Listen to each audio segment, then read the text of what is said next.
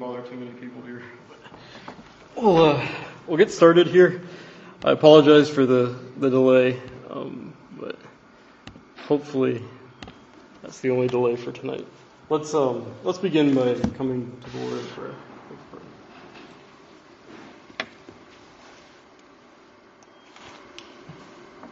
Our gracious and eternal God, we come before you with thanksgiving. Father, thankful that your mercies have been new to us even this day. Mindful, Father, that every good gift that we've received, every mercy that we've enjoyed, we have enjoyed only through free grace. We have merited no good thing from your hand. And even now, Father, as we come to the close of another day, we recognize it is no small thing uh, that we may contemplate sublime truths, that we may sit under the Word of God, that we may contemplate the rule of our princely and our lovely Redeemer. And we ask, Father, that even now, though our aim is to have our minds renewed, enlightened, that really our hearts would be moved as well. Bless us, gracious God, and bless each one. We pray that this would be a blessed time. And so we ask all these, all these things in Jesus' name and for his sake, together with the pardon of our many sins. Amen.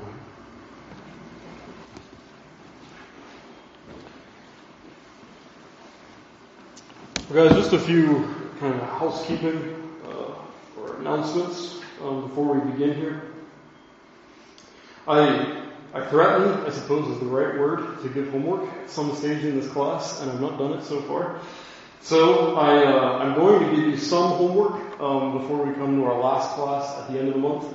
So the homework is just reading, and uh, it's reading directly from the testimony. So there are two chapters that I want you to read before we come together um, again on the 24th of this month. So the first chapter, um, unsurprisingly, is chapter one that I'd like you to read, and then also I would like you to read as well. Um, it would be chapter four. So chapters 1 and chapter 4. Um, those are the two chapters that would be helpful if you had read um, before before we come together again. But that being said, um, uh, that is uh, this is our penultimate uh, class uh, for uh, communicant church membership. Um, so our next meeting will be, God willing, the 24th of this month. And as I said last time that we were together, um, our focus as we look really at uh, the testimony together in the last class and this class, is on the subject of distinctives. So this class is going to be our last class really looking at the distinctive principles of the church. And I'll say before I even begin here that we could do many more classes uh, on all of these themes. Uh, so if you do have any questions that are not addressed in this lecture, one, that won't surprise me at all because we're, we're really going to be going at a 30,000 rather than a 3,000 foot kind of view this evening. Um, so do stop me if there are things you don't think I'm going to address. If you'd like to ask any questions, please, please feel free to do so. So as we begin, I just want to review a few definitions that we've already given um, so far. And the first is probably the most basic. It's our working definition of what communicant church membership is. And that is just this, that an individual is solemnly admitted into full membership in a particular church upon profession of faith and an avowed submission to Christ's institutions as observed in it. So what we're talking about here, of course, is not membership in terms of one's baptism. Uh, we're talking about one's personal submission to Christ and personal and public confession of their faith in Him. And also, that third line, and this is why our distinctives are coming in um, to our classes and church membership, it is also a moment in which the individual vows submission before God and in the Lord to the church which they are joining. So that brings us then to the aspect of, of our church distinctives. And as we look at this, I've gotten ahead of myself apparently. But as we look at this, we're using certain definitions to help us think about what distinctives are, what it means to be a unique church, a unique visible church. And the first definition that we've given is what we would call perhaps uh, the most general definition, uh, the one definition of distinctives that you'll find probably in the back of everybody's mind when we talk about it. And that is just that these distinctives, generally taken, are principles embodied in a church's constitution, regarded as necessary in order to maintain a faithful testimony to Christ's interests in a particular land, and are not adhered to by another. So when we think about this, you remember last time we were together, we could further divide this definition into two other categories. We can talk about distinctives as they are acquired. And what we mean by this, as we have on the board here, these are principles maintained by a communion that are absolutely or largely rejected, or largely rejected by others, but were not originally maintained or distinct to said communion. So you remember last time we were together, we took up the subject of acquired distinctives, and principally our focus was on our distinctive of worship, right? So exclusive a cappella psalm singing, that would fall under this category. Um, it was certainly maintained by our forebears, but when we were constituted as a particular church, it was not unique to ourselves. Uh, the practice was widely maintained beyond ourselves and even for some considerable time. So when we think about exclusive a psalmody, when we think about those kinds of ideas, aspects of the regulative principle of worship, they certainly could be considered distinctives, but they really need to fall under this category. We do not exist as a Reformed Presbyterian Church in our original constitution because of our worship practices alone. That brings us then to the question of, well, why then do we exist? Historically. That brings us to the subject of original distinctives. And so I'll just read the definition to you quickly here. So these are principles uniquely maintained by a communion at its inception. Obviously, the emphasis is on that last part at its inception, and regarded as necessary in order to maintain a faithful testimony to Christ's interest in the land, and so necessitating its initial formal separation from other communions. Okay, so put very, very simply, when we think about original distinctives in, in relation to ecclesiastical formation, in relation to denominations that continue to this day, when we think about original distinctives, we're really asking the question, why did we ever come into existence in the first place? Why did we not just kind of happily go along with whatever major body that we were once a part of and just continue in that body? Why is it that we exist? That question is really the question we're taking up tonight.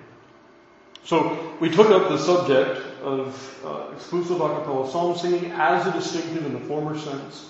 We're coming now really this evening, and again, um, we're coming at this subject from 40,000 feet, um, really looking at a very broad overview of our distinctive principles as they were original to us at our inception. So the question that we have to ask, even before we launch into these original distinctives, is a really basic one. Why, as a Christian, do we need to give ourselves to this kind of reflection? And you remember I've been setting in front of you this one text time and time again because I think it's so crucial. Um, I, I, told you in our very first class that when I think about um, my task um, when it comes to, to leading folks through thinking about church membership in this way, I don't look at my job primarily as, as trying to persuade you to come in. I think there's, there's an aspect in which every pastor feels that obligation. Um, and I suppose in one sense, as I'm so hoping to show from the Word of God why we are what we are, uh, that you see the reason for it and are inclined toward it. But, but I really see my purpose this evening and throughout all of these classes as showing you not just what you should believe, but showing you that the Reformed Presbyterian Church, as we exist, have attained those truths from the Word of God, and therefore uh, we are not schismatic, and therefore our reason for existence is quite legitimate.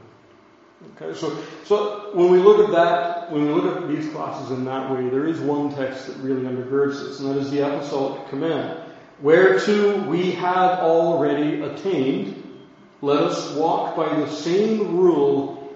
Let us mind the same thing. That's Philippians 3.16. And again, I, I know I stressed this already, so I apologize for the kind of redundancy here, but note how the apostle conveys this command in the first place. Whereunto we, there's the corporate aspect of the command. Whereunto we have already attained. There's the historical aspect. They have already attained these things as a corporate body. And attainment of itself is significant, isn't it? Because he's saying these things are things that you have acquired. These are things that you have attained to over time and by God's grace. And the command then is this, whatever you have attained as a body. Again, the command is, let us walk by the same rule, let us mind the same thing. And so that's how we're going to be looking at our original distinctives this evening. Uh, seeing them as things that have been attained by the church, and showing that these things are necessary, so necessary that our distinct existence is certainly legitimate.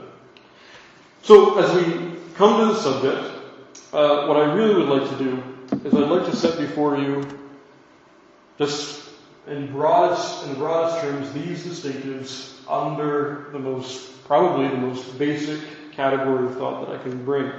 And that is just the idea of this mediatorial kingship or mediatorial dominion of Jesus Christ. And we're really thinking about this as it is a distinctive principle. And I really need to emphasize that last point. We are thinking about these themes under this broader category of the mediatorial dominion of Christ, but we're really thinking about these things as we hold the mediatorial dominion in a unique way, in a way that other churches do not. And, and why is that important? Well, let's start by just looking at the definition to come to some kind of answer. The definition that we're going to work with this evening is really simple. When we're talking about Christ's kingship or mediatorial dominion, we're thinking of the supreme authority and rule of the Son of God. Sorry, guys. Over all things in the office of Redeemer. Okay, so let me read that again. The supreme authority and rule of the Son of God over all things in the office of Redeemer. Not quite sure why it's doing that. There we go. So, that's quite straightforward in many ways. Now, what I want to do now is, first of all, I want you to keep that definition in the back of your mind. And I want to set before you three different categories of people who would say, in one sense, they don't have any problem with that definition. Let me read you the first one. Men, good and bad, are under the government of Christ as God, who is Lord of all. He not only is King of saints, but even those who are the sons of Belial. Now, who is that? You may be surprised to find out that man is John Gill. That is Baptist esteemed Baptist pastor and scripture commentator. Let me read you another quote. From the beginning of Christian history, the assertion of Christ's lordship over the world and over history has implicitly recognized that man should not submit his personal freedom in an absolute manner to any earthly power but only to God the Father and to the Lord Jesus Christ. What's interesting is this is part of a statement that falls under the explanation of why we refer to Christ as Lord. This quote is drawn from the current catechism of the Roman Catholic Church. They see the Lordship of Jesus Christ as being universal and in some sense commanding men today such that no one, this is rather ironic, isn't it? That no man on earth has the right to claim absolute obedience from any other man. Only men should give absolute obedience to Jesus Christ. Now, that brings us to a really strange phenomenon that um, I almost left out, but I think it's important for us to see this. If you don't know who this man is, that's okay. You don't really need to know him. I'm not a very close, close follower of Kanye West, but in 2019, this was an incredible, incredible moment as far as American Christianity is concerned. Kanye West, with a number of other major figures in pop culture, got together and they came under the banner, strikingly, this banner being called Jesus is King. That sounds really wonderful, doesn't it? The concert halls were basically rented out. You had the likes of Justin Bieber. You had all kinds of other um, characters, all of them supporting this thing, this banner that Jesus is king. Now, when you and I think about this, one, I think perhaps there were some who said this seems like a good thing. Um, I even had Covenanters come up to me at one stage and say, isn't it great that Kanye West is doing this? Um, after my mouth dropped, I did, I did come up with an answer. And the, and the answer that I came up with is, well, in one sense, of course, who could complain that the statement itself is wrong? But, as we're going to see hopefully in the next couple of moments, the way in which actually all three of these ones who are talking about the kingship of Christ do so, do so in a way that is radically different than, of course, how we're going to refer to it, because we believe the scriptures hold it in a different sense as well. Um, and yeah, no, I, I am not a close follower of pop culture, but it is a striking thing, isn't it? Uh, that even the kingship of Christ now is on the lips of some of the most godless in our society. It's a striking thing. Now, I want us to think about the kingship of Christ this evening by talking about these different views, because it's important for me to set these truths in front of you now, because I think Reformed Presbyterians have a tendency to say, well, the mediatorial kingship of Christ is a distinctive. Well, guys, what I've just read to you in these three quotes, oh, a, a, a really conservative Baptist commentator, the current Roman Catholic Church, and a pop star all would say that they believe in the mediatorial kingship of Christ. So obviously when we are talking about our distinctive principles, simply saying the mediatorial dominion of the Redeemer is of itself insufficient. And I want to illustrate that, uh, reiterating myself in some sense, I want to illustrate that by going through the, very, the various formulations of this doctrine as we have it in history. So take first of all the Roman Catholic view. So again, as Roman Catholics will say, Jesus Christ is king. They'll say that he is universal king, he is king and head of the church, by the way. Uh, I think sometimes Protestants get their wires crossed here. Yes, Roman Catholics believe that Jesus Christ is universal king over the nations and over the church. But in what sense? Okay, so on your left hand, you have the Bishop of Rome. On the right hand, you have the civil magistrate. Christ, who is universal king, gives two swords to the world. Now, these swords represent forms of dominion. And I want you to notice this. This is coming to us really through Pope Gelasius, a 7th century figure. He articulates it this way that the sword is not secular and civil. Okay, we often think about the two swords in that way. That's not how Rome teaches this.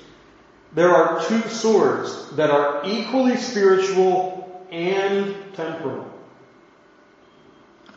And what, what the kingship of Christ means for Roman Catholics is, is that these two swords that are both temporal and spiritual have been vested first of all in the Bishop of Rome the Pope. Now, notice the hierarchy. Christ, the kingship of Christ for Roman Catholic means that the Pope of Rome has received both swords of power from Christ as king, and then, then the Pope can give one of those swords to the civil magistrate. Okay, so uh, we're going to see this in the next lecture. Um, but on December 25th, the year 800, there was a striking thing that took place. What do you guys, do you guys remember what that event was? The year 800, December 25th. Charlemagne, exactly.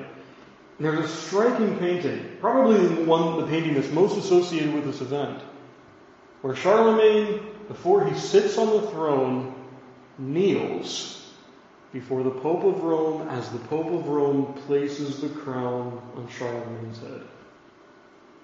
In a symbolic way, that is precisely the formulation that we have in front of us.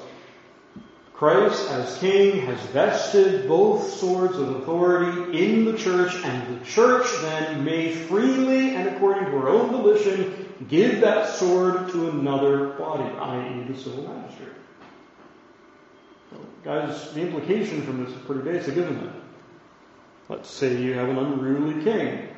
The king just doesn't quite, quite like the Pope. Well, that means then that the Bishop of Rome can simply take back the sword. Simply can unking a magistrate. We see this. We see this throughout Christian history. Uh, we see this even, even after Vatican II, even in the current Roman Catholic teaching. So, for Roman Catholics, the kingship of Christ means something very basic. It means that Jesus Christ, as King, has vested all authority in the church, and the church possesses one sword that is both temporal and spiritual, and may also give another sword to the civil magistrate, and reclaim that sword should the civil magistrate, in the eyes of Rome, no longer be worthy to hold it. That's the mediatorial kingship as formulated in Rome. There's another way of formulating as well. And this is something that's prominent among Protestants even. So, if that's the Roman view, this is what we would call the Erastian view. And, and again, I want you to notice two things that all just change on the screen. So the first thing that changed is, of course, the hierarchy. Right? So before, who was on top? Well, of course, it was the Church of Rome, as personified really in the bishop, the Bishop of Rome. But now in this case, the civil magistrate takes all. But I also want you to notice something else. As you're looking here, the sword on your right is not identical to the sword on the left. You see, in this formulation, there are not two swords that are equally spiritual and temporal. There is one sword that is temporal, and then there is one sword that is spiritual. There is one dominion that is purely temporal, concerns only physical things, temporal matters in this life, and there's another sword that is dealing exclusively with spiritual concerns. Now, Thomas Erastus was a man who was really a second generation reformer. Um, if you'd like to call him a reformer, at least he lived among that, those, uh, the likes of John Calvin and others. Uh, whether or not Thomas Erastus held an every point to what I'm going to explain to you is really not the issue. Uh, because by the time you get to the middle of the 17th century, there were people who were calling themselves Erastians who did hold what I'm about to articulate. And, and I hope you'll see that uh, this position is certainly not, not old. So, I want you to notice again, the kingship of Christ in this case means that two swords have come to the earth. It's rather straightforward. But these two swords have been lodged in the civil magistrate. The implication, of course, is the civil magistrate is the ultimate authority on earth in matters spiritual and temporal. Now, the implication for that is really almost identical to the implication that you have, of course, in the previous case. Sorry? The civil magistrate can then give to the church that spiritual sword allow the church to rule spiritually. Now, of course, if a civil magistrate does that, then they are also at liberty, are they not, to take it back. This is crucial, right? Because supposedly we're going to come up to a moment where you're going to have a man say in in in front of an onlooking world that he is king and head of what? Speaking of Charles here. The church. So, what I articulated to you here is the view of the Church of England and the Church of Ireland to this day. The king, as a civil magistrate, in this formulation has been given both swords, temporal and spiritual, by Christ. Guys, I, I really want to emphasize this. If you went to a person in the Church of England and said, you believe in the mediatorial kingship of Christ, an astute Erastian is going to say exactly the same thing. They will say that Jesus Christ is king and head of the church. But that as king and head of the church, he has vested that authority in the civil magistrate. I'm emphasizing this in part to show you that really, really when we think about the mediatorial kingship, our language needs to be a bit tighter. Because these formulations are obviously not the position that we hold ourselves. That brings us to the question, well then what is the position that we maintain? Well, first of all, as, as you saw in the previous slide, we were talking about the unius regnum. That is the one kingdom. So in the Roman and in the Erastian form, there is one kingdom that Christ has established that either has the Pope as its head or the civil magistrate as, as its head. In this case, there are two kingdoms that the Lord God has ordained. And so you notice here that there is not the same hierarchy. Instead of a hierarchy, you have parity. Now, the question is, of course, what does that mean? Well, again, we would speak of this as Christ giving two swords. And again, note the two kinds of swords. They're not identical swords. Okay, so this is very different than the Church of Rome. We believe in one sword that is temporal, another sword that is spiritual. And Christ has given the spiritual sword immediately to the church, the temporal sword immediately, in a sense, as we work through um, some of the nuances of how the magistrate comes to power, he gives that sword to the civil magistrate. Now, so far that's all well and good. But there's also among those who would hold to two kingdom another view that we wouldn't espouse. So, Menno Simons said, that's fine, there are two swords, one sword belongs to the church, the other belongs to the civil magistrate, but these swords function absolutely differently. Not just in the exercise of their power, but with regard to the subjects that they deal with. What I mean by that is this. Menno Simons and Anabaptists really through the running centuries have said that the mediatorial kingship of Christ means that the church is under the spiritual jurisdiction of the church itself. And Christ has given the physical, the secular sword to the civil magistrate simply for unbelievers. Okay, so the Anabaptist position is very basic. What law does a Christian have to obey? What authority does a Christian recognize? Only one, that which is in the church. The civil magistrate has nothing to do with the Christian. That is the historic Anabaptist uh, idea. And so the, the, the spiritual sword concerns the elect only, the temporal sword concerns only the pagans. Our view of the mediatorial kingship of Christ is absolutely different. Our view, of course, is that the spiritual sword belongs to the church, the temporal sword belongs to the magistrate, but both, and this is crucial, both have significant impact on the lives of the elect and the reprobate together. These are the only two authorities given among men if you subsume the family underneath the magistrate, as I believe you should.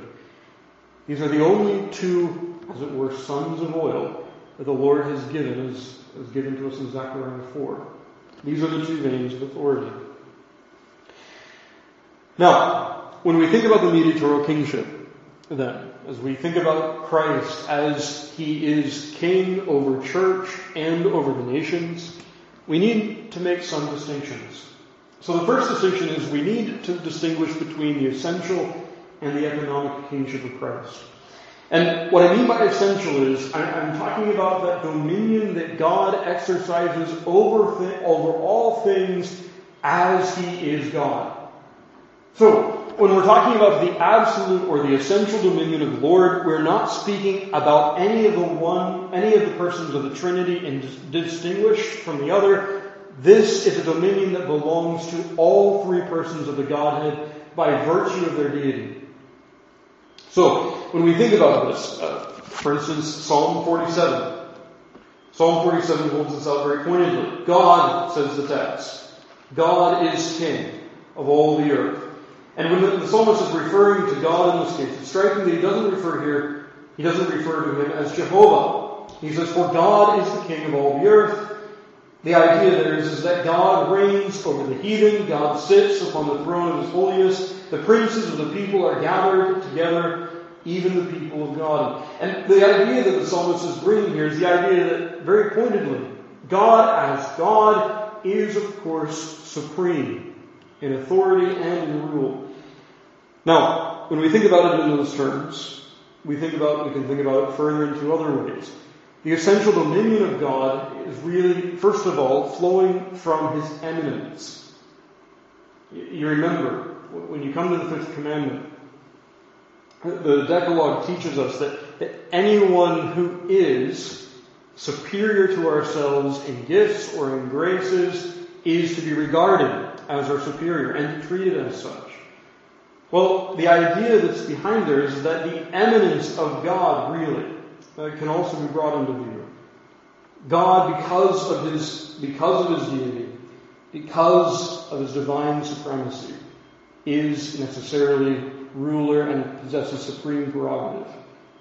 Now, the other idea there is too that God possesses this prerogative also because He has created all things. He who is maker is ruler over that which He has made. Now, as we think about this then, of course, any one of the three persons of the Godhead, and of course the Godhead entire, is then necessarily, necessarily pronounced Lord over all, King over all. But that's not the kingship. That's not the dominion that we have in view this evening. We have instead the economic or the mediatorial dominion of Christ. And how does that, how does that look in relation to the essential? Well, first of all, when we are thinking about the economic or the mediatorial dominion, we are thinking about something that belongs uniquely to the person of the Son of God as he stands in his office as Redeemer. Now, I, would say that we could go considerable length here to talk about the offices of Christ as Redeemer. There are three offices, of course we know. There is Christ as prophet, Christ as priest, and of course Christ as king. Uh, this is referred to historically as the munus triplex. And really, these three offices set before us really the sum total of all of Christ's work as our mediator. And part of that work, as I've just said, is to be mediator king. Now, as we compare this with the essential kingship, there are a couple of observations that we can make. First of all, this is something that comes to Christ as, according to the divine decree, he is, he occupies rather the office of Redeemer. This is not something that is possessed by nature in the Godhead. This is something that is, as it were, delegated, to use the older theological terms, to Christ. Why is that important? do you think? One of the reasons why it's important to make that distinction very clear is because our redemption, securing our redemption, and so functioning in any of the three offices that Christ holds as Redeemer, was not necessary for the glory of God. In the sense that if God had decided not to redeem a single man, in no sense was the intrinsic glory of God diminished. This is a free act of God's grace. Every aspect of it is. So, this is a delegated office. This is not something that is essential.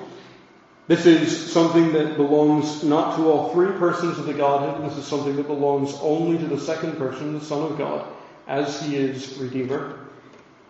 The absolute dominion, the essential dominion of God, as we thought about before, is everlasting. And it functions in the same way through all ages. The mediatorial kingship of Christ is also everlasting, but will change, as we saw in 1 Corinthians 15, its mode of operation. The dominion lasts forever, but its mode of function will change. The first, the essential dominion of God, is essential, of course, to his nature. The economic or mediatorial dominion of Christ is an act of free grace. The former, of course, is natural, the latter is delegated. And so when we look at this, it's important for us to understand what we're saying. When we are speaking here of the mediatorial kingship of Christ, we're speaking of something that comes to us out of the covenant of grace, comes to us as something that God has graciously given, and, and so something that then belongs to our doctrine of salvation. So when we think about the dominion of Christ, then there are three further ways that we can think about it. We think about it as it is providential, as it is subsidiary, and as it is moral. Now, I want to spend some time briefly just looking at these three categories. Um, if you have your Bibles with you, uh, certainly you can feel free to turn, because um, I'll be citing a good number of texts at this point. But before we begin looking at the texts, I want you to just look at those three categories for a moment. We are saying that not as the Son of God is the second person of the Trinity and God of God, light of light, very God of very God, co-equal with the Father, and, and all of those things true and necessarily then belongs to Christ. And so, of course, Christ in that regard is possessed of eternal and unchanging authority and dominion. That's not what we're talking about. Uh, we're talking about something that Christ possesses personally as he is Redeemer, as he is mediator. And we're saying here in these three categories that he is mediatorial king with regard to all three. Providentially, in a subsidiary sense, and also in a supreme and moral sense as well. So let's take the first category here, the providential aspect of Christ's kingship. This, before we begin, is referring, of course, to the idea that as mediatorial king, Christ is Lord of providence. We see this in a number of texts. Let me just read to you two. The first is from Hebrews 2, verses 5 to 9. Here the writer, from writer of the epistle here, says thus, he says, What is man that thou art mindful of him? Or the son of man that thou visitest him? Thou madest him a little lower than the angels. Thou crownest him with glory and honor, and didst set him over the works of thy hands. Thou hast put all things in subjection under his feet. Now, that's where the quotation ends. Who can tell me here what, what the apostle is quoting from? Psalm 8, exactly. Now the, now the inspired apostle interprets. He writes, For in that he put all in subjection under him, he left nothing that is not put under him. But now we see not yet all things put under him. Now he's referring there to man.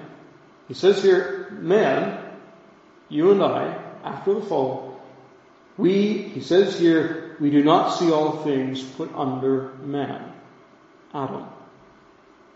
But then he writes this, but we see Jesus, who was made a little lower than the angels for the suffering of death, crowned with glory and honor, that he, by the grace of God, should taste death for every man, etc. I want you to notice, strikingly, what the apostle has just done. He takes us to Psalm 8, which is a psalm that preeminently holds before us man, as he is to exercise dominion over the lesser creatures. And then the apostle says, we don't see that, do we? Not among the likes of us. But what do we see? We see Jesus crowned. Entailment, folks, is so very simple, isn't it? Christ is the one who in reality is the focus of Psalm 8. It is Christ, here the apostle says very pointedly, it is Christ who exercises this dominion. Take Ezekiel 126. Above the firmament that was over their heads was the likeness of a throne, as the appearance of a sapphire stone. And upon the likeness of the throne was the likeness as the appearance of a man. Above it. Now, what's striking about that text is you remember there the prophet is showing these visions of chariots and chariots in the heavens and and as you look throughout the scriptures, you'll see that all of those images hold out one very basic truth to the prophet. You, remember this prophet who's in Babel, but this prophet who, who is an exile himself. The entailment of Ezekiel 1 is that the Lord God of providence rules even in Babylon. He has a throne that is even over the furthest parts of the world. If, the prophet had the idea that God was only sovereign in Jerusalem, only sovereign in Israel, this vision set very pointedly before him that the throne of God extends over all things. But what's striking is the prophet doesn't only see a throne. Our forebears, really, right through the running centuries, make note of this. Calvin very pointedly and helpfully does. In Ezekiel 1, when the prophet sees the likeness of the Son of Man, you and I are supposed to see there the Lord Jesus Christ. The entailment is that Christ, as Redeemer, as our incarnate Savior, He is the one who sits upon that throne of dominion that rules even over Babylon. He is the Lord of providence and universally so, as we'll see in just a moment. Now, that brings us to our second point. This kingship that we're considering here has a subsidiary aspect to it as well. Now, when I say subsidiary, what I mean by that is this is a kingship that has a particular purpose. Uh, the, the dominion, of course, of God, the absolute, the essential dominion of, of God, of course, has the purpose that all things will be ruled for the glory of God. But when we think about the mediatorial kingship of Christ, there is not another end, but an end that brings us to that greater end that's in view. What I mean by that is what you have in Ephesians 1. I want you to notice what the apostle says there in verses 20 and following. He says, when he, that is Christ, when God raised him that is Christ from the dead, and set him at his own right hand in the heavenly places, far above all principality and power and might and dominion, and every name that is named, not only in this world, but also in that which is to come, and hath put all things under his feet, and gave him to be head over all things to the church, which is his body, the fullness of him that filleth all in all. Now, what the apostle is saying here is, is profound. He looks at Christ enthroned. And as he looks at our enthroned Redeemer, he says, All things have been set under him. All things then are under his rule and scepter. But did you catch that point that I was emphasizing? So you have there in verse 23. The text reads that he is head over all things to the church. Now, if you go back just to our first point that we made here, that Christ's dominion is such that he is Lord of providence. He is the one whom Ezekiel beheld sitting on the throne that went over all the corners of the earth. Ephesians 1 tells us that his dominion is for the good of the church. He rules and is head over all things to the church, says the apostle. Now, why is it so crucial? It's crucial because, in many ways, beloved, I think we often forget this, but but this really gives us the reason for the likes of those promises that we find throughout Scripture, like Romans 8, 28. that all things, every providence that befalls the people of God is really conducive to their good. Because he is ruling, yes, he has dominion, yes, but he has dominion so that the church would indeed receive grace. That she would indeed be preserved, that all things in providence would indeed work for her good. 1 Corinthians 15. We know that all things work together. Sorry, 1 Corinthians 15. For he must reign till he hath put all enemies under his feet. That is all of his enemies and all them of the enemies of his church. He reigns for this purpose. Yes, ultimately for the glory of God. But a necessary aspect of the Redeemer's kingship is that he would rule for the good of his people. Guys, let me, let me just go back to that distinction we made before and highlight why that distinction between the essential and the economic kingship is so crucial. God absolutely considered. God considered without a Redeemer will always, always work for His glory.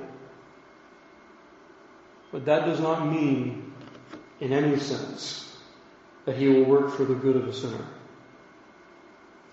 This is a different kingship altogether. We're not dealing here with God absolute, God without Christ. We're dealing with Christ as he rules for the good of his church um, and as Lord of providence. Now that brings us to that third category. This kingship is moral. What do I mean by that? Well, what I mean by that is that Christ here possesses moral authority over moral rational creatures. So when we think about kingship, uh, I think, or when we think about civil magistrates, generally speaking, even the lowest level, often we don't distinguish today between power and authority. In the Greek, it would be dunamos and exousios. Dunamos, right? Dunamos is like dynamite, right? That's where we get the word. Brute force is what you and I should be thinking when we think of that word. And often when we think about the magistrate, I think we think about dunamos. We think about brute force. These are the guys that can come around and clobber you. They can throw you in prison, take away all kinds of money from you by brute force. That's not what we're referring to in this case. Christ possesses a physical power as he is Lord of providence over all things. That's undeniable.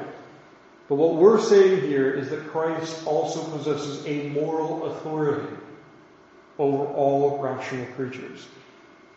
And the implication for that then is that the rational creatures under which, oh, sorry, over which Christ rules have an obligation to submit to him. of course, the text that I'm going to go to first of all is Psalm 2. The command Serve the Lord with fear and rejoice with trembling. Kiss the Son, lest he be angry, and you perish from the way when his wrath is kindled but a little. Now, the words kiss the Son there refer to that act of obedience and, and really that act of submission to the royal scepter. And what's striking here is, is that the text, Psalm 2, is really speaking to the very Gentile kings in the beginning of that psalm who are seeking to overthrow the rule of the Lord and his anointed. His anointed, literally the word in the Hebrew, Messiah.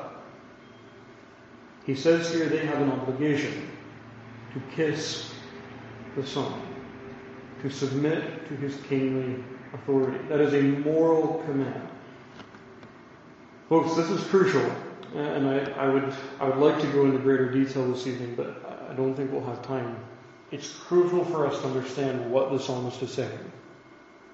He is not saying only that Christ exercises as Lord of providence all things for the good of the church. He is saying pointedly, rational creatures have an obligation, even the kings, the Gentile kings of Psalm 2 have an obligation to submit to Christ. And to submit to Christ as he is the Lord's anointed, as he is Zion's king. It's a crucial, crucial aspect uh, that will help us understand why we are distinct in just a few moments. The other text that I'd have to go to to show the moral authority of Christ is also another well-known text to us. It's the Great Commission at the end of Matthew's Gospel. Here the text reads, All power is given unto me in heaven and earth. Go ye therefore and teach all nations, baptizing them in the name of the Father and of the Son and of the Holy Ghost, teaching them to observe all things whatsoever I have commanded you. And lo, I am with you always, even unto the end of the world. Now, note how the Great Commission is formed. The Great Commission starts with a proposition. Before he goes to his disciples, before he goes to the apostles and urges them to preach, he lays the ground. Here is the ground. Says Christ, all power is given unto me in heaven and earth. The word power there, importantly, is that idea of actual authority. And then he says, Go ye therefore into all nations. What is the entailment from a text like that? Well, the entailment is, I think, really, really clear, isn't it? Here Christ is saying, if I'm calling you to baptize the nations, and then striking to observe all things whatsoever I have commanded you, he is claiming moral authority over each of those nations to whom they are being sent. They have an obligation as nations to submit. As moral entities, moral corporate bodies, they have an obligation to submit to this teaching because all, he says, all power is given unto me in heaven and in earth. This is a universal kingship. It's a kingship that pertains to those physical aspects of providence that we've seen already. It's a kingship that shows to us how the Lord God will do good to his people, namely through Christ ruling for the good of his church and it is a kingship that necessarily requires every rational creature to submit to it. They have a moral obligation to submit to his scepter. Now, beloved, as, I, as I'm watching the time go by here,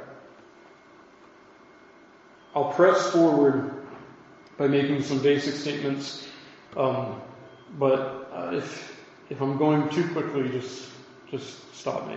Um, so when we think about this universal dominion of Christ, as it concerns all three of these categories, his rule and providence, his rule on for the good of the church, and also his moral authority that extends over all, all national creatures. When we think about those, a number of distinctions have been introduced that Christ possesses two kingdoms, that he possesses a kingdom of nature and a kingdom of grace. And, and, and certainly, um, or a, a kingdom of power and a kingdom of grace is sometimes how it's referred to.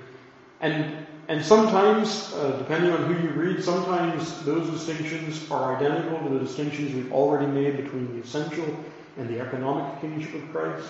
Sometimes those distinctions are employed to go a wee bit further in other words, to explain how Christ, as mediatorial king, exercises authority in this world. Uh, so I'll pass by that rather quickly um, and move on really to answer that question. How are we supposed to think about this universal dominion? Um, and in order to do that, I really need to go back to what we've already said about the two kingdom aspect that belongs to Reformed theology.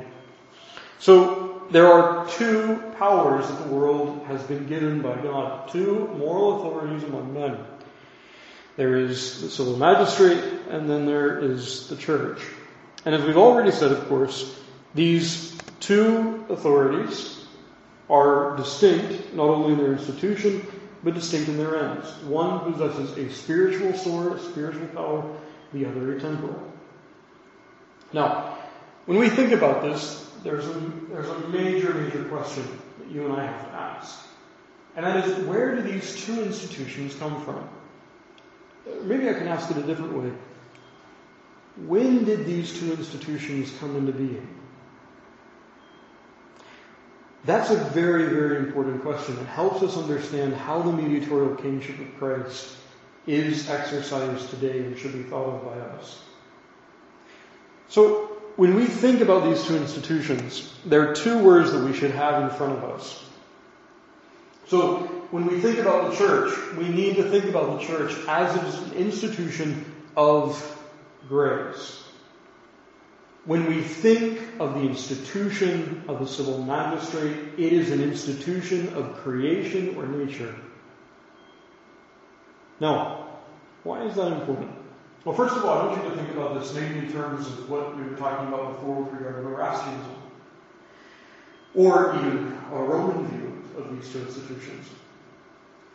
And both of those views, in both of those views, both institutions and both swords that were given were given by Christ as he is mediatorial king. Okay, so uh, let me let me maybe unpack that just a little. What Rome says is that these two that these two swords have been given by Christ as Redeemer. This, they're not referring to the work of God absolute. This is the work of the Redeemer. He has given both swords to one institution, namely the Pope of Rome. And that institution, that institution may then dispense of those swords as it sees fit. The Erastians simply reverse the order. The institution that receives the sword from Christ as mediator is the civil magistrate. Now, guys, when you think about that, there's an obvious, obvious entailment. Perhaps more so for the Erastians than Roman than the Roman Catholic, but nevertheless, both hold to it to some degree that these two institutions are institutions of grace. In other words, these institutions come to us strikingly and are exercised over us only because Jesus Christ is King as our Redeemer. Now guys, when you think about it in those terms, maybe it doesn't strike us as being immediately uh, problematic. But when we think about how the scriptures speak to us about these two institutions, the problems quickly abound, don't they? When was the civil magistrate established on the earth? I'll give you a hint. In Genesis 2, before God creates Eve, what does Adam do?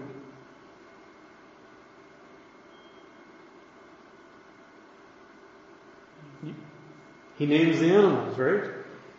That is an, that is an exercise of dominion. And of course, that, fill, that falls well with the dominion that God had said he would give to man in Genesis 1. But the idea is, is that man would possess these magisterial powers from his creation. The magistrate, and you'll see this even as you go through the larger catechism, when you come to the fifth commandment, the fifth commandment, which is part of the law of nature, that fifth commandment also requires submission to the civil magistrate. And the idea then is that civil magistracy, civil government really is something that originates in creation. When does the church begin? Is the church a creation an ordinance or institution? The answer is no, isn't it? The church begins of course, immediately as man requires salvation. So, when you look at these two institutions, it's necessary for us to see that the scriptures teach one is a creation of nature. It belongs to man by virtue of his creation. The other is something that issues forth out of free grace alone and is subsequent to man's creation. Now this may, this may seem like a distinction without a difference, but it really isn't. It really isn't. So when you think about these two institutions, when you think about grace and you think about nature, and then you think about the rule of Christ over both, and again, we're thinking of Christ as Redeemer. What does that mean for us? Well, guys, when was Christ made king and head of the church? Let's start there.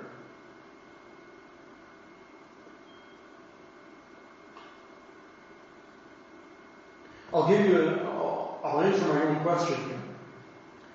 Could the church ever exist without a king or a head? The answer is no. As soon as the church was, Christ was king and head over the church. And why is it necessary that that's the case? Well, it's necessary that that's the case because in order for Christ to be her priest and her prophet, he must also have the ability to subdue his own to himself and rule for their good. Now, if that's the case, when we think about the mediatorial kingship of Christ with regard to the church, can the church exist independent of Christ's redeeming purposes? Answer is no, right? The church cannot exist apart from, apart from the salvation that God has given to his own. If there is no salvation given, there is no church. If there are no redemptive purposes in Christ, there is no church. And so, when we talk about submission to Jesus Christ, we see here that submission on part, on the part of the church belongs to her essence. In other words, if the church repudiates her king, if the church repudiates the one who is her head, who through, through whom alone salvation can come, she ceases to be a church. And she must. She severed herself from any real claim to legitimacy. And so obedience to Christ on behalf on the part of the church belongs to her essence. If she doesn't submit to Christ, she ceases to exist as the church. what about the civil magistrate?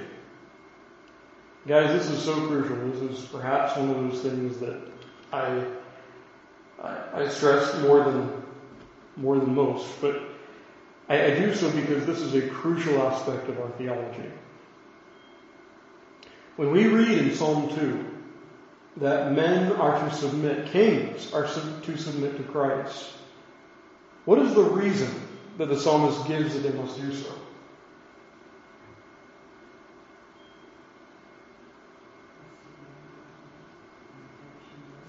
Exactly, right? The sense is, if these kings do not submit to Christ, are they unkinged, if you will? Answer is no. What is, as, as Jenny just said, what is promised to them is destruction.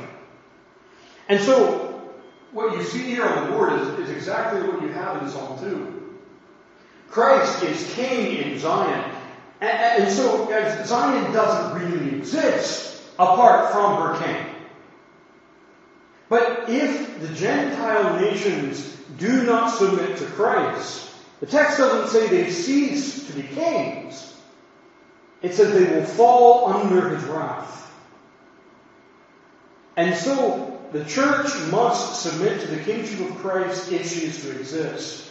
But as we have in the kingdom of nature, or as we have in civil government, the nations must submit to Christ as Redeemer for their well-being. That's really the interpretation of the Latin in the text here. The church must submit to Christ for her being. Civil magistrates, civil governments must submit to Christ as Redeemer for their well-being. Crucial, crucial distinction.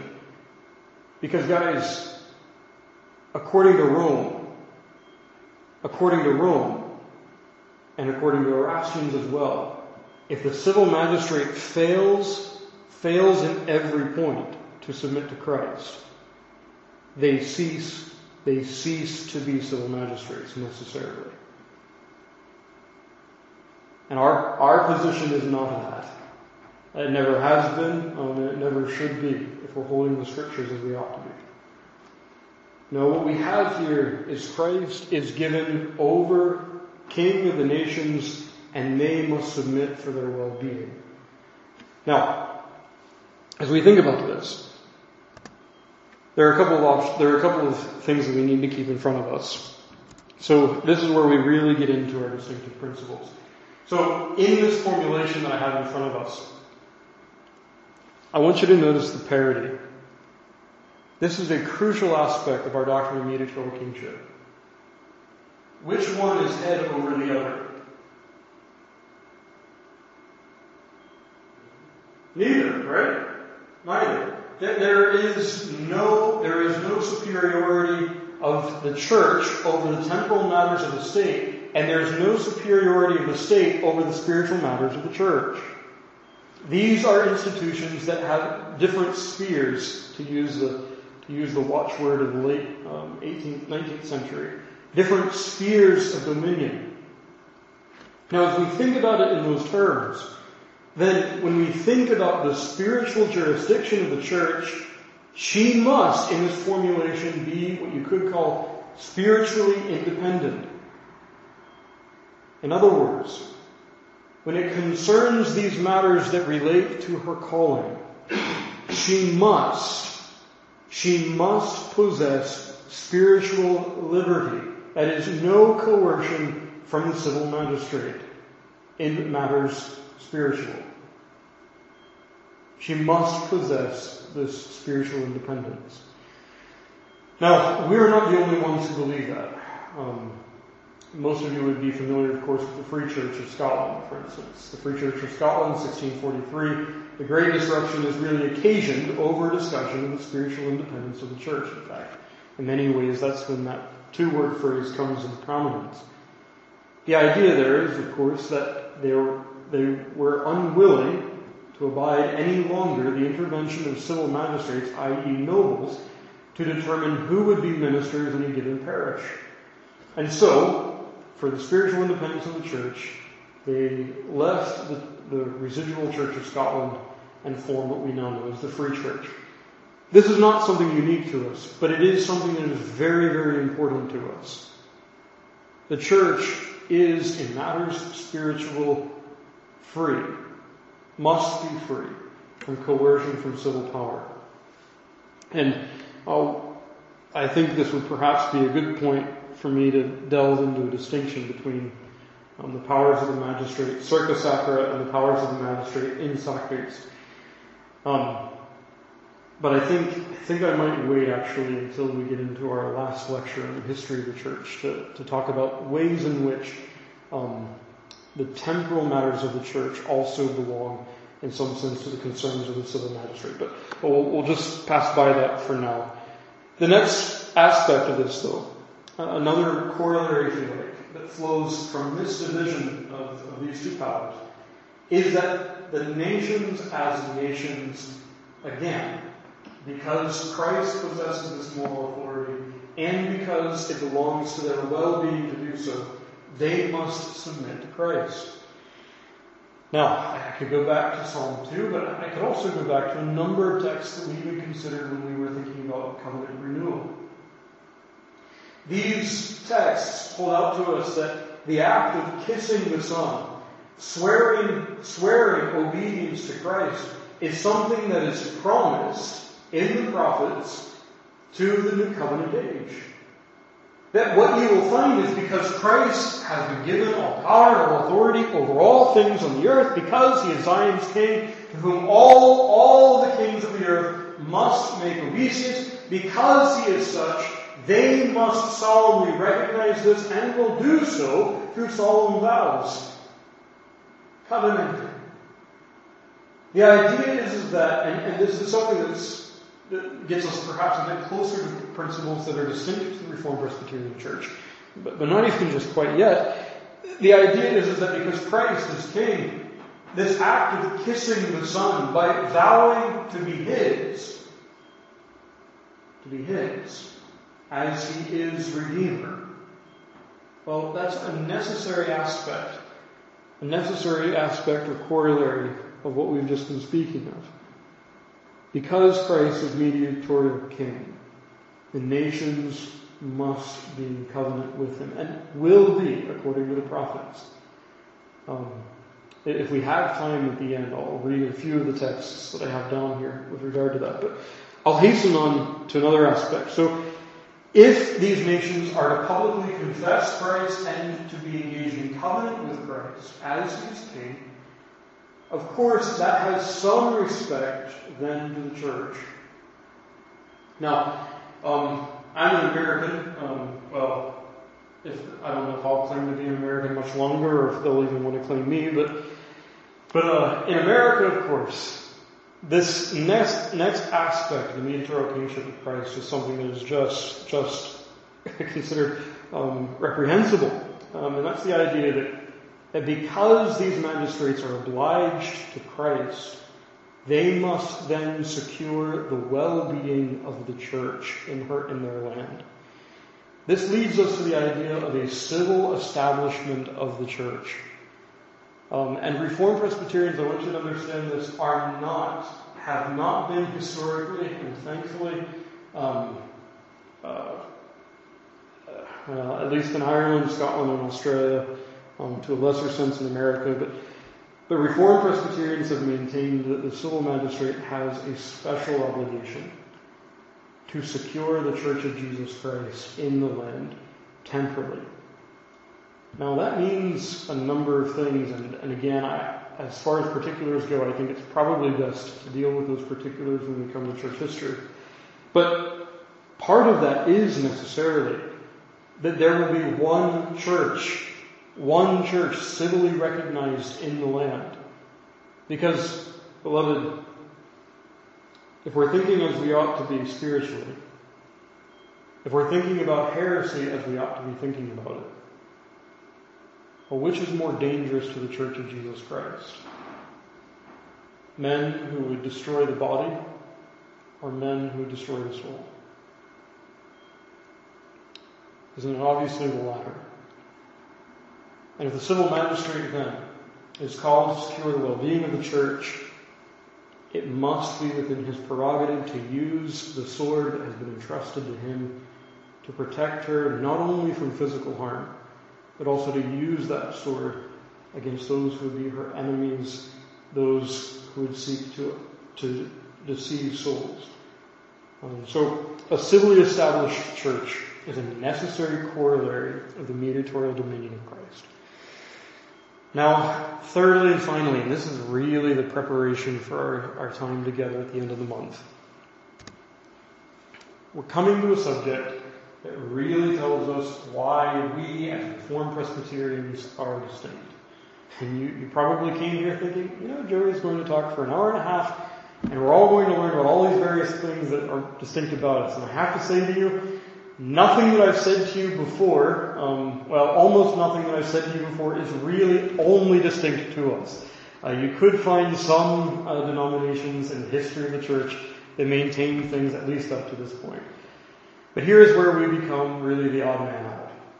Okay. So I told you that we're going to be thinking about original distinctives, so let's talk about original distinctives now. In light of everything that I've just said, in light of all that we've said about the mediatorial kingship of Christ and the obligations that fall upon the nations because of that dominion, we come to the subject of the nation that has become Christian. And we ask ourselves the question, what relationship then does such a nation have to this scepter that Christ holds? Okay. Well, to answer that question, we need to go back and we need to ask another question. That is, how does a nation necessarily become a Christian? And, and to do that, we need to ask the question of moral identity. what I mean by that is corporate moral identity, right? At what point can we say a nation has done or become something morally? And there are two ways that we think about corporate moral identity. Now, there are three ways that we think about corporate moral guilt, if you remember back, um, as I'm sure you all do, to our, our first lecture on covenant renewal.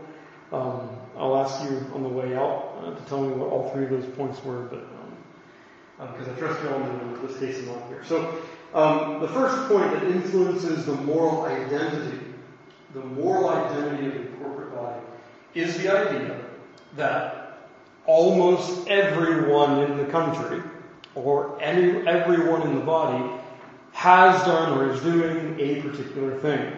Okay, so we're all in this together. That's the idea. So if the majority of a nation, if the majority of a nation comes together, and, and it's important for me to say this, that it's the majority of the nation as, as vox populi, as, as the voice of the people, as they come together and profess faith in Christ.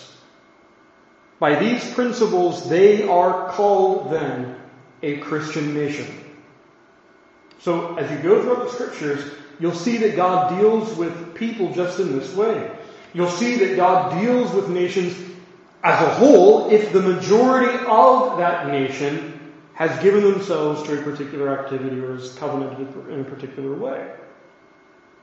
So, if the majority of the nation has become Christian, it's entirely right for us to say this is a Christian nation.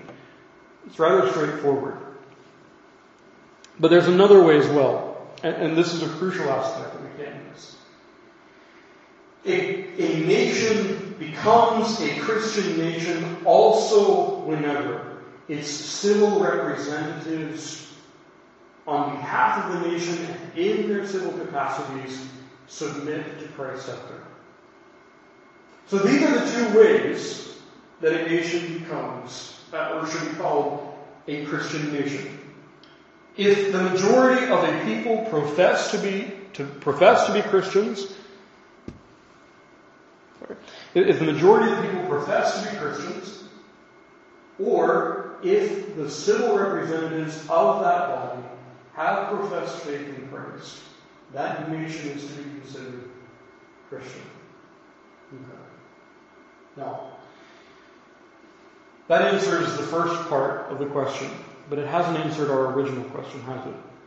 This tells us how we're supposed to understand what a Christian nation is. But our original question is, what is the obligation of a Christian nation to Christ's scepter? Now, I, keep putting these things off to the next lecture, so I, I don't want to keep doing it here, but um, I, I think I'll have to be rather brief. When we think about the civil magistrate as he is a, creature of nature, that is, as he is occupying an institution that is a creation ordinance, you and I understand that, that at the end of the day, if that magistrate never, never submits to Christ's scepter, he is still called a king in Psalm 2, but if he and the nation do not submit, they are promised destruction, because by refusing Christ, of course, they are welcoming his judgment. That's rather straightforward. But I want to ask another question. If, if the civil magistrate and if the nation comes under the light of the gospel, such that, let's say, let's say the case on the left hand becomes true, and the majority of that people become Christian. What does the law of nature require the civil magistrate? Now, this is a complex question. Um, but, but it's an important question that I'll, I'll, briefly run through here.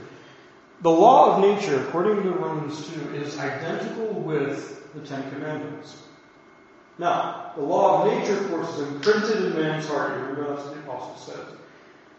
But when, when we encounter then the revelation of God, let's say we're, let's say we're pagan. Say we're pagan and suddenly somebody comes to us and shares with us the gospel of Jesus Christ. When that gospel is revealed to us, what does the law of nature require us to do in response to that? And the answer to that is the same as what does the first commandment require us to do when God speaks?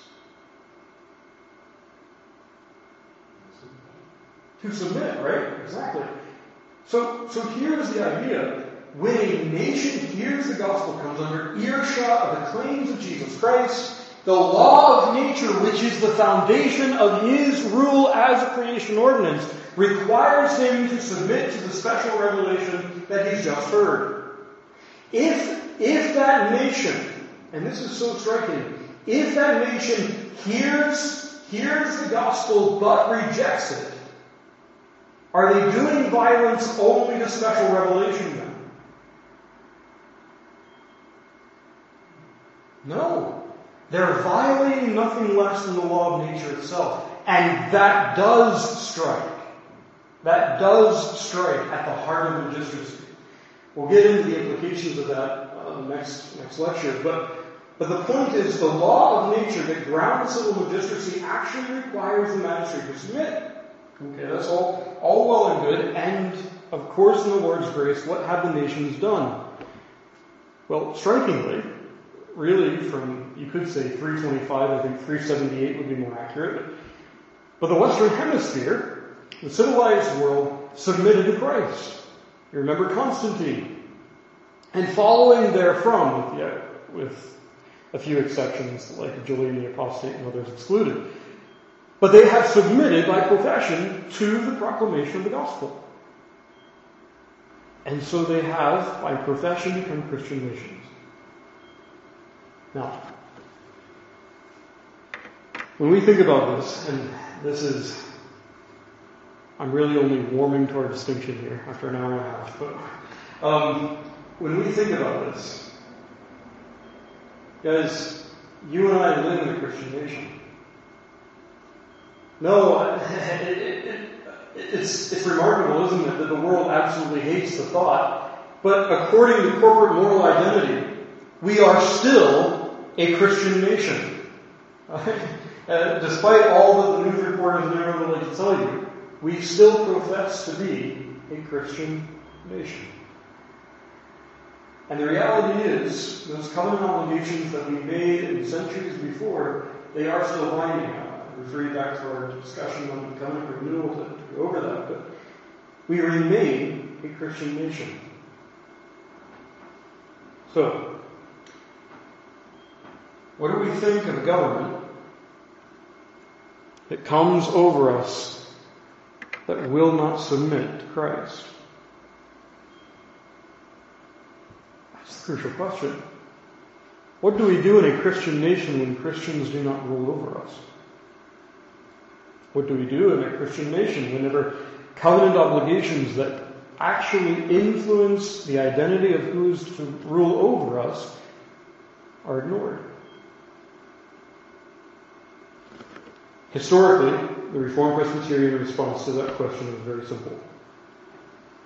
In a Christian nation, in a non-Christian government, or even if it's a professing Christian government, but a government that does not answer the ends of its covenant obligations, if that government comes into power, it is not to be recognized as a legitimate authority. Now, in the Reformed Presbyterian Church, and I need to say this, um, this position has been relaxed and modified in various ways. The original position can still be held in our testimony, the language is, is there. But originally, um, notwithstanding these changes more elaborately, originally this is why we exist. As we think of the kingship of Christ as it pertains to a Christian nation, the Reformed Presbyterian Church separated itself from the Church of Scotland, or rather never joined the Revolution settlement of the Church of Scotland, because, on two counts, they saw the mediatorial kingship of Christ entirely, entirely contradicted by the Church of Scotland for various reasons, but also by the Kingdom of Scotland at that time, before the Act of Union. The Kingdom of Scotland and all of Great Britain together with them, refused to acknowledge those obligations that they'd already entered into in the previous century and even before then, and so forfeited the right to be called a legitimate magistrate in Christian land. Now, I I have um, I have blabbed for a good wee while here, and um, I I know that I've I've gone through a whole host of distinctions and thrown in Latin as well. So I want to stop here and ask if, if you have any questions. Um, comments or complaints, I suppose, I'll take as well. But um, any anything that um, anything you would like me to, to maybe review or anything I didn't cover that you think I should cover?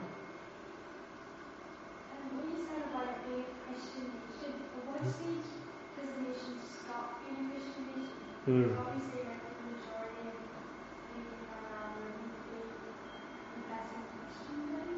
Mm, mm-hmm. Uh, that's a very good question. And I think, I think when we think about corporate moral identity, one of the best analogies I've found is actually the analogy of, let's say, a, a baptized person um, who never comes to faith, or, or maybe or who never professes faith, or maybe one who professes faith and then apostatizes. Scripturally speaking, how do we think of such a one? Well, as we look at this person, as they leave the church, as they repudiate um, their baptism and perhaps a profession of faith, what they've done, well, they look no longer Christian, obviously, they look like the rest of the world. But scripturally speaking, are they, do they hold the same status as, for instance, um, a person who's never heard the gospel? The answer is no, right? Because when you come to the end of 2 Peter 2, Peter says it's actually worse for those ones who have heard or have professed faith to have known these things and then to have rejected them, right? So Peter's thinking is the moral identity of somebody who has professed faith in the past and then has repudiated it, even if they're doing nothing different than the rest of the world, is still worse, right? Because their identity remains. So, to, to draw the analogy to a corporate body, right? We as a corp, as a nation will never be a pagan nation again. The only status we can hold is an apostate nation now. If we refuse the gospel today, um, and we certainly are, and I mean, the, the statistic just came out, I think, um, was it last month? That now the, the, majority of people in the United Kingdom don't profess faith. Um, when polls like that come out to us, that tells us that we have apostatized, and so we now hold the moral status of an apostate. Which means then that the moral obligations actually haven't gone away. It's just our moral identity has changed. So, I, I don't know if I'm, I'm, maybe answering the question very helpfully. Um, so let me try it another way. um, so is there ever a point where we can say we've returned to our pagan past? The answer is strikingly no. We, we can never expunge our corporate guilt for rejecting the gospel that once we professed. Uh, just like the apostate can't say, well, I, I deserve to hold the status of a pagan who knew no better. Right? So we always, in a moral sense, will and must be considered a Christian nation.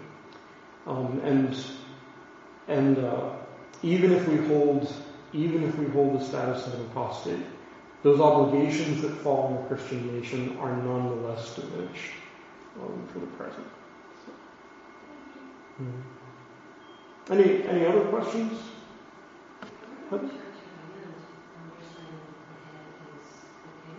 Mm-hmm. Mm, that's a very good question. So, a number of folks have answered that differently. Um, I was just reading William Twiss. He was a Westminster divine, and he uh, he was very eager to say it was not a Christian church because of that. Um, most of the Westminster divines came on the side that it still was a, a Christian church, and I'd be inclined to hold that position. Um, in part because if you take if you take the likes of James Ussher or other godly Church of Ireland or Church of England men in the past, they understood that the king was head of the church not in an absolute sense. They still maintained that Christ was above the king. Now we disagree with that formulation, certainly. Um, but as far as the godly in the Church of England and the men like Thomas Cranmer who really um, codified their theology originally, um, their constitution should be read as saying that Christ is actually above the king. And if we consider it that way, certainly, um, we could still say it is. Um, if we consider it in various other ways, if we think about, um, we, if we think about uh, the doctrine and the practice that is now present in the Church of England, um, that raises very different questions. Um, so, I think it's if we narrow our focus just on the question of can a can a church disagree with our formulation of the two kingdoms view of the authority of the church um, and still be a true church? I would say the answer to that question is yes.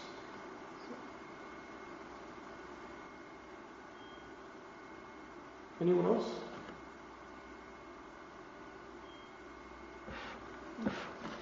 So, as I close here, um, I want to give you maybe a wee bit of taste of what's to come. So, I, have been holding um, these classes, I said at the beginning of this class, with a very basic, really narrow kind of uh, focus on hopefully demonstrating from the Word of God, but, but, but also setting before you the idea that the things that we're talking about in this, in this time, these things are not my private opinion. Um, uh, these things have been things that we have attained to as a church. And my last point that I, I didn't really cover, but, but something that um, I'll allude to now, but really heavily emphasize in the lecture to come, is that third aspect of my focus, and that is showing that these things are necessary and so necessary that it's right for us legitimate for us to be a distinct institution, to be, uh, I don't like the term denomination, but, but a, a different denomination than those who disagree with us on these points. But to kind of prepare us for that time, I want you to think about that last point that we just discussed. I want you to think about the implications of how Reformed Presbyterians originally thought for instance, about the civil government. I want you to think about how that original position could create difficulties, practical difficulties, in a church that disagree with them. For instance, and this is actually a historical, historical example. What do you do if you're a Christian who holds to the view that that the current civil magistrate, for the reasons we just discussed, is not a legitimate magistrate. What do you do if your minister prays, for instance, for the king as a king? Or let me reverse the question. What do you do if you're a minister or an elder and somebody in your congregation refuses to recognize the authority of one who you say is a lawful authority? The magistrate of Romans 13. Creates a lot of problems, doesn't it? Crucial, crucial problems. If we continue to think about those kinds of difficulties, I think that will prepare us best to understand then the history that we'll take up at the end of this month. Um, but I'll close with just another and a final thought. When we think about the mediatorial kingship of Christ, um, it's very helpful to remember. Um, moving really beyond their distinctives and more to a general understanding of the doctrine.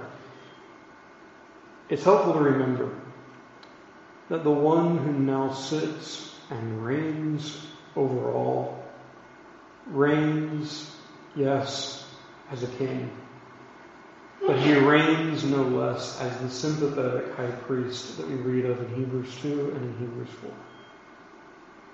Our king is one who possesses entire rule over all providence, but he's one who rules as Zion's king and for the good of his people as a sympathetic ruler.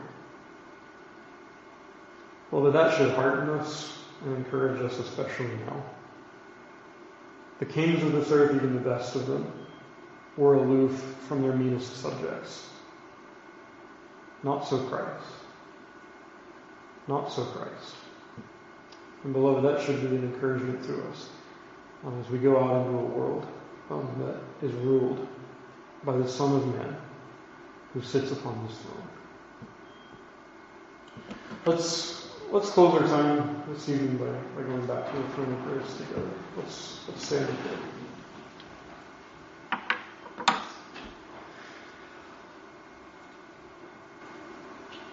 Eternal and ever blessed God, we come mindful, Father, that even today, even in the past several hours, we have sinned in thought, in word, and in deed. That we have shown time and again that we deserve no good thing. And yet, Father, as we come and as we leave a subject such as this that holds out so many precious promises, promises that Zion's King really rules for the good of his own, that he remains for her, her husband, and her Lord. Father, these things should rejoice our hearts, and we pray that by your grace they would. We ask that we would rejoice to be to be under His rule. That we would renew, renew our obedience. That we would be pleased to submit ourselves freshly and daily to His scepter. Well, Father, we ask that you would cause us more and more to be subdued to Him through the ministration of your Spirit. And Lord, we ask for each one that's gathered here tonight that you would be with them. Lord, as we've contemplated complex issues. We pray that each heart would take home, even this evening, the great joy that we may have to say that He who is our elder brother, He who is our ever sympathetic high priest, is also our King and rules freely over us and in us for our good and for His glory. Bless us, gracious God, in these ways, we pray. And we do ask as well that you be with us as a congregation as we, we would worship in the Lord's Day morning and evening. We ask that you bless the one who would come to us and bring to us the Word of God. And we pray that we would find in this time that we would find Christ.